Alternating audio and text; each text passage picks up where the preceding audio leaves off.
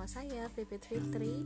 Hari ini saya akan berbagi sedikit kisah mengenai sahabat Rasulullah yang luar biasa, ibadahnya yang luar biasa, dedikasi kepada Islam. Dia adalah Amr bin Jamuh. Namanya Amr bin Jamuh, seorang sahabat Nabi dari kalangan Ansor yang kisah masuk Islamnya sangat menarik dan kisah masuk surganya membuat iri. Ia berasal dari Bani Salamah, bahkan termasuk tokohnya. Istrinya bernama Hindun bin Amr bin Haram. Dari pernikahannya dengan Hindun, ia dikaruniai tiga putra, yaitu Muaz, Muawid, dan Khalad. Layaknya seorang Yasrib lainnya, ia juga menyembah berhala. Ia memiliki sebuah berhala dari kayu yang ia namakan Manaf. Setiap hari berhala itu dirawatnya, dibersihkan, diberi wewangian, dan dimuliakan. Ketika anaknya Muaz bin Amr sudah masuk Islam, tokoh Bani Salamah ini masih menyembah Manaf. Tak sehari pun ia berhenti memulia dan memuja berhala kayunya itu.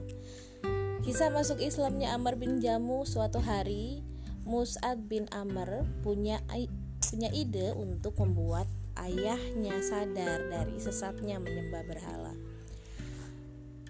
Cara biasa tak berhasil untuk mendakwahi Amr bin Jamu. Malam itu Muaz bin Amr bersama Muaz bin Jabal diam-diam mengambil manaf dari tempatnya, lalu mereka buang. Paginya Amr bin Jamuh kaget melihat Manaf hilang dari tempatnya setelah mencarinya ke sana kemari. Akhirnya ia menemukan Tuhan itu di tempat sampah. Celaka kalian, siapa yang berbuat kurang ajar pada Tuhanku tadi malam? Teriak Amr bin Jamuh marah. Tak ada seorang pun yang mengaku bertanggung jawab atas penghinaan berhala itu. Ia lalu mencuci berhala itu, memberinya wewangian, dan meletakkan kembali di tempatnya. Malam berikutnya Muaz bin Amr dan Muaz bin Jabal kembali menjalankan aksi serupa. Mereka mengambil manaf dan membuangnya ke tempat sampah.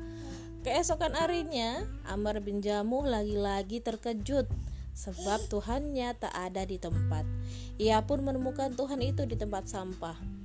Celaka kalian, siapa yang berbuat kurang ajar pada Tuhanku tadi malam? Amr bin Jamuh makin marah. Ia mulai kesal karena merasa dipermainkan. Ia tak ingin Tuhannya dihina lagi. Diambillah sebuah pedang dan diletakkan di leher Manaf. Setelah berhala itu dicuci dan diberi wewangian.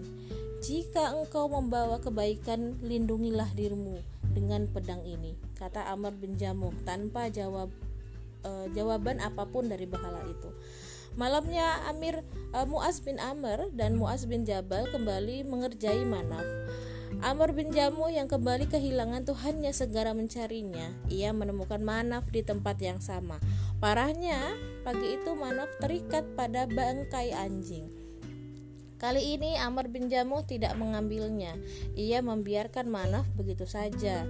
Kalau kau Tuhan, engkau tidak akan terikat pada bangkai anjing.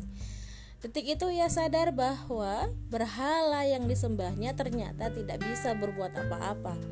Melindungi kehormatan diri sendiri saja tidak bisa, apalagi memberikan manfaat dan mudarat pada manusia. Tak lama kemudian Amr bin Jamuh pun masuk Islam. Dibanding sejumlah tokoh Yasrib, baik dari suku Aus maupun Hazrat, Amr bin Jamuh termasuk ketinggalan masuk Islam. Ia baru masuk Islam setelah anaknya bersama Muaz bin Jabal bin Jamal melakukan strategi dakwah yang anti mainstream. Namun keterlambatan masuk Islam itu segera dikejarnya dengan memperbanyak ibadah dan amal solih. Dua di antara keunggulan Amr bin Jamal adalah sifatnya yang dermawan dan kesungguhannya dalam mujahadah. Setiap kali ada orang datang kepadanya meminta bantuan, ia bantu. Setiap kali ada orang yang menemuinya dan meminta pertolongan, ia tolong. Setiap kali ada orang yang meminta sedekah, ia memberi sedekah dan menyantuni. Ambillah ini, besok aku akan mendapatkannya lagi. Demikian kalimat Amr bin Jamuh yang terkenal. Ia sangat dermawan memberikan bantuan kepada orang lain dan segera Allah memberinya rizki sehingga ia mendapatkan harta yang sangat banyak, bahkan lebih banyak lagi. Sungguh bukti nyata atas sabda Rasulullah. Tidaklah sedekah itu mengurangi harta. Hadis riwayat Muslim. Amr bin Jamu sebenarnya memiliki keterbatasan fisik. Salah satunya betisnya cacat sejak lahir, sehingga ia tidak bisa berjalan cepat. Ia pincang. Namun, tak menjadi penghalang bagi kesungguhannya untuk membela Islam. Mendengar ada mobilisasi mujahidin ke Badar, ia mendaftar, e, mendaftarkan diri. Sayangnya kaum e, kaumnya menghalangi. Rasulullah juga tidak mengizinkan karena keterbatasan fisiknya. Ketika datang seruan jihad ke medan Uhud, Amr bin Jamu tak mau dihalangi lagi. Kalian telah melarangku ke perang Badar. Kali ini tak ada seorang pun yang boleh menghalangiku ke medan jihad, kata Amr bin Jamu. Sesungguhnya Allah memberimu izin untuk tidak pergi berperang. Kata kaumnya membujuk agar ia tidak ikut.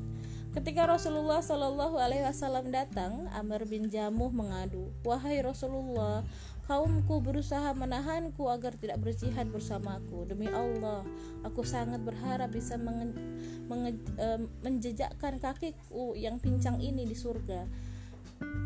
Sesungguhnya Allah telah memaklumimu dan kau tidak wajib berjihad Sabda Rasulullah kepada Amr bin Jamu Kemudian beliau berpaling kepada kaum Bani Salamah dan bersabda Kalian tidak berdosa jika tidak dapat mencegahnya. Semoga Allah menganugerahinya kesyahidan. Mendengar sabda Rasulullah itu Amr bin Jamu senang bukan kepalang. Rasulullah tidak melarangnya ikut perang Uhud Bahkan mendoakannya syahid ia lantas segera bergegas menyiapkan perbekalannya lalu berangkat bersama pasukan Madinah ke medan Uhud. Dengan penuh kesungguhan ia berdoa, "Ya Allah, karun, karunialah kesyahidan kepadaku. Jangan Engkau kembalikan aku kepada keluargaku dalam keadaan yang sia-sia." Perang Uhud berkecamuk hebat. Awalnya kaum muslimin menang, namun kemudian keadaan berbalik banyak eh, sahabat juga yang syahid. Salah satunya adalah Amr bin Jamu. Saat Hindun datang melihat jenazah suaminya, ya Rasulullah, eh, yang bersabda, demi zat yang menguasai jiwaku, sungguh aku telah melihatnya menjejakkan kaki pinjang di surga, kata Rasulullah. Subhanallah, Allahu Akbar. Amr bin Jamuh yang kakinya cacat ia justru masuk surga dengan cepat. Di saat masih banyak sahabat yang masuk Islamnya lebih awal darinya, ia telah mendapat kabar gembira dari Rasulullah masuk surga dengan kaki yang pincang. Allahu alam bisawab. Cukup sekian kisah hari ini. Assalamualaikum warahmatullahi wabarakatuh.